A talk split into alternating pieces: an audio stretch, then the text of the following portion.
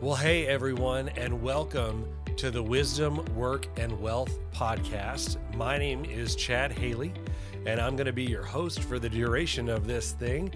And I'm really excited to be here. Uh, there's a couple of reasons why. Number one, this has been a very long time in the making uh, of me actually getting in front of a microphone and getting in front of a camera and turning it on. But number two, I'm excited for you.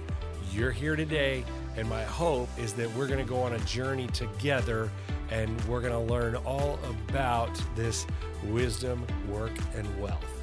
Uh, we're going to talk a little bit more in a few minutes about what this podcast is really all about and what we're going to be learning and what I hope to convey to you. But before we do that, I wanted to take you on a bit of a historical trip um, and just kind of give you a little bit of my background so that you know where I'm coming from as we move forward. You guys okay with that? Good, good, thanks. Um, so, just before I start, let me tell you this this is my hope um, for this whole podcast. My hope is to, number one, I, I hope to inspire you. I hope that with each story that's shared, with every time that I come on, I hope that you get inspired to do a couple of things. Number one, to take some action towards making change in your finances. But number two, I really hope that it inspires you to get into the word more because that's what this podcast is about. It's about wisdom. Wisdom only comes from one place that I know of. Uh, now, there may be people who share wisdom, but the source of all wisdom, in my opinion and understanding is the Bible. So, my hope is to inspire you to get there and, uh, and, and get a little wisdom on yourself. I also hope to encourage you. I want you to know that you're not alone. You're going to hear some incredible stories from some amazing people who've been where you are. So you're going to be encouraged and know that, that if it's possible for them, it's possible for you too. And finally, I really hope to maybe even just cause a little change in you. But mostly, you know, if you change, that's going to be because that's what God did. But mostly, I hope to show you uh, that God created a really fascinating strand that runs between wisdom, work, and wealth. And I'm going to show you how those three things connect. So, let's go back. I'm going to take you back to the beginning and get you caught up real fast. Uh, like I said, my name's Chad Haley. I was born in Louisiana, but I spent all pretty much all of my life in Texas. Um, I was raised by a middle class family. We lived in a little town that is now a big town called Arlington, nestled right between Dallas and Fort Worth. Um, like I said, grew up middle class. Mom and dad both worked. I was one of four children. I was kind of right in the middle. Uh, I was the second born, so uh, so whatever you might think of that. But we grew up, you know, and we were content. Mom and dad worked hard to provide everything that we needed, whether we were playing sports or or doing whatever we might do. I was a musician. I played trumpet, and so they were always there to help. Um, now, always there. Anything that we did, they showed up. Um, they were always encouraging, always cheerleaders. However, we didn't have God in our house. We didn't go to church. Uh, there was no encouragement to go to church. We just didn't talk about God. That wasn't something that went on in our home. Um, we also didn't talk about money. Um, we talked very little about how to build. You know, we talked about you should save 10% and kind of some generic things, but we never really dug into finances and how to deal with those things. So, as I graduated high school really got into college and into being on my own, I start learning about credit cards in the wrong way. Um, I also was I started playing music at a young age. I was playing all through high school and I went to college for music. So I'm I'm a performer. I'm a musician. I love to be uh, doing my thing in front of people, which plays into all of this, and it really plays into my being in front of the camera and in front of the microphone now because, well, it all ties together. My music career really took a turn uh, when I was in college because I was really going the performance route. I was playing trumpet. I wanted to be a producer, was what I really hoped to be. That was kind of the dream that was in my heart. I ended up in a rock band. Um, how you go from being on trumpet to playing bass in a rock band, Only God knows. But I ended up in a rock band, was there for five years, and found myself kind of at the end of my rope after five years. I was really beat up uh, from just from the travel, from the lifestyle, from everything, and I wasn't. I just wasn't me. I wasn't myself anymore, and ended up meeting a friend who introduced me to Jesus. And I say that because I I'd had friends try to take me to church before. I'd had friends try to show me what it was like to live a Christian life, but I'd never had someone truly introduce me to Jesus. And I think the way that they were able to do that is because they themselves were on fire. They just illuminated the room when they walked into it. And it caused me to go, huh, what do they got that I don't have? And how do I get it? And I ended up surrendering my life to Jesus. Now, so many people think that that rainbows and butterflies come out after that and that everything's hunky dory but guess what? Your life is still your life. Your life is what you've made it. And so i had to deal with that. I had to deal with the mess that i had created. And but jesus really gave me some freedom. It took some time i'm not going to lie but I finally found freedom where I was free from the shame and the guilt that I'd carried around for so many years, where I was free from the pains and the struggles and the and the addictions that I had carried around for so many years. I finally got free. And when I got free, my whole world began to expand. I began to see things differently. One of the things that I saw differently was was how income is earned. You know, I was I was the guy that my wife was a teacher. I was working in in the IT world, and that's what we did. We found just ways to do our thing. And on the side, I would go play coffee houses here and there. I'd get my acoustic guitar out and go sing a few songs. And, you know, on the side, my wife would always have some sort of something going on. Um, you know, from uh, she did Mary Kay for a little while, or, or, um, you know, she would do she would do like private lessons with with coaching, you know, basketball or volleyball, or she would do tutoring, and we always found ways to make a little extra so that we didn't have to live paycheck to cut off um, which I'm sure many of you know what that feels like. What we ended up happening, what ended up happening was uh, my wife had a friend introduce her to a product that she got really excited about. I was one of those guys that that really I think my my family dynamic as as I was growing up kind of taught me to be leery of those things. You know, and we've all heard of those things before. Um, I think my parents were in Amway at one point in time, and you know, and, and they did they did this other little thing that they never thought was going to take off, and and I think it was called Adidas. I don't know if you guys have ever heard of Adidas before, but my parents were a part of Adidas when it was a direct sales company, and um, and boy did they miss the boat on that one. Oh my goodness.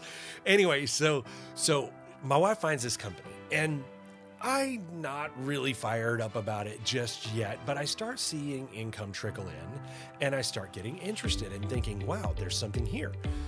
Well, we begin as a team working this thing and, and it begins to grow. And little by little, it kind of grew slow the first couple of years. We weren't really, it wasn't a full time thing. It was just kind of, hey, this is fun.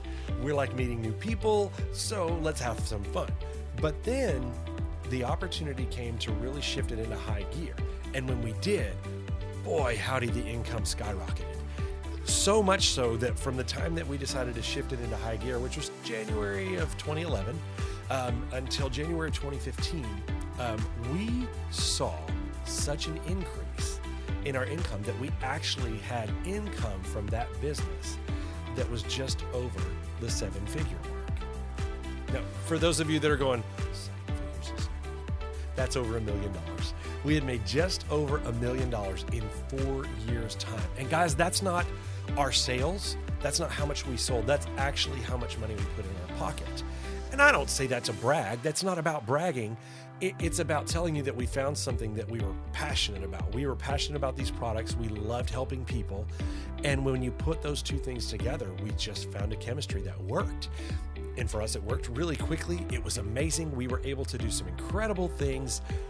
But the following year, at the beginning of 2016, I'm putting together taxes and getting everything ready to go to the tax man. And I happen to go, I wonder what our totals are as of right now. And when I added it all up, that's when I saw that figure that it had been just over seven figures. And I looked around and I realized that even though we've earned that much money, we haven't invested any of it, we haven't saved any of it. We've really kind of spent it or blown it. And y'all, I have some of the most incredible life experiences thanks to what we thanks to the money that we earned and that we were able to spend. So I will never in a million years trade those experiences. And I'll never ever have regrets about them. However, we could have had the same experiences and done the same kinds of things and still been wise and made wise decisions. So I got like I got fired up. I got wholly angry. I'll say it that way. I was mad. I was mad. I wanted to find out what happened, why we missed the boat on on saving anything and and what we needed to do to change that. So I went through, uh, like, I literally went through and started devouring anything that had to do with finance. I started listening to podcasts, I started reading books, I started digging through any and everything that I could possibly find that was going to help me understand the world of finance better. Everything from investing to saving to you know to to crazy the the stock market and all this stuff. I wanted to understand it. And what i started discovering really baffled me. And it led me back to the Bible. I began seeing things in the natural that didn't line up with what I was reading about in the Bible. And a lot of it was I'm hearing from these incredible people that we that we all know and love and trust about finance. And there's an entire group of people that are all pretty much kind of saying the same thing they don't all believe the same things when it comes to life, but they're all still saying the same things. And it made me start questioning where's the truth?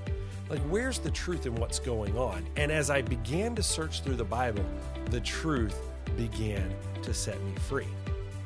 I began to see things like Deuteronomy 8:18 that says that God is the one who gives us the ability to create wealth you know, I began to understand concepts like giving of your first fruits instead of just giving, you know, and understanding how the power of that transforms your finances. And we began, because of all this studying, we began to put a plan in place thanks to a very dear mentor of mine who I ended up meeting through this process. We began to put a plan in place and implement that plan. Well, that plan allowed us to put away almost an entire year's worth of savings in less than two years. Y'all, that's incredible. That's amazing to be able to save for almost an entire year's worth of savings in two years. And that, in and of itself, is a whole other story. But what it did was it transformed me. It made me see money differently. It made me see that so much of what we're being taught out there is misinformation. It's it's misguided. It's it's misunderstanding and it's it's missing the mark. It's missing the mark of truth, and the truth really comes together when you begin to read the Bible and see what it says about finance. So that's what wisdom, work, and wealth is all about. I'm going to share stories with you guys. I'm going to have guests on. We're going to talk stories about what's happened with people when they've applied biblical wisdom to their business and what's been produced because of it. We're going to talk about some of the scriptures that are misunderstood or misquoted. You guys probably know a lot of them, and I don't need to go into those right now. We'll talk about those soon, but we're going to dig through some things to help you get a better understanding and hopefully get you to a place where you find transformation because your mind has been renewed and your heart has been changed to believe the truth about finances instead of believing lies. Guys, the Christian world it does just as poor a job explaining finance to us our pastors do it. And, and, and I'm not saying that your pastor is a bad man or a bad person in any way, shape, form, or fashion. What I'm saying is that they have been taught that the Bible says this about finance rather than actually seeking out the truth themselves. Guys, I'm going to have some pastors on here that are going to come and tell their incredible stories of financial transformation. I'm going to have business owners on. I'm going to have people that are just that are just working class people that they're going to tell you how understanding finance in the Bible helped transform their lives too. Guys, I want you to see it from all angles, not just from an entrepreneurial angle or from a church angle, but I want you to see it from all angles because I know that as we all come together as followers of faith and followers of Jesus, we all come from different backgrounds, different belief systems, different understandings but we all believe the one thing. We all believe that Jesus is the Son of God. We believe that He did die on that cross for us, taking our sins away, separating them as far as the east is from the west, and reconnecting us with God so that we can have a relationship with Him. Y'all, that relationship is the most important thing when it comes to your finances. And I'm going to show you how that connection works. And we're going to put it to the test.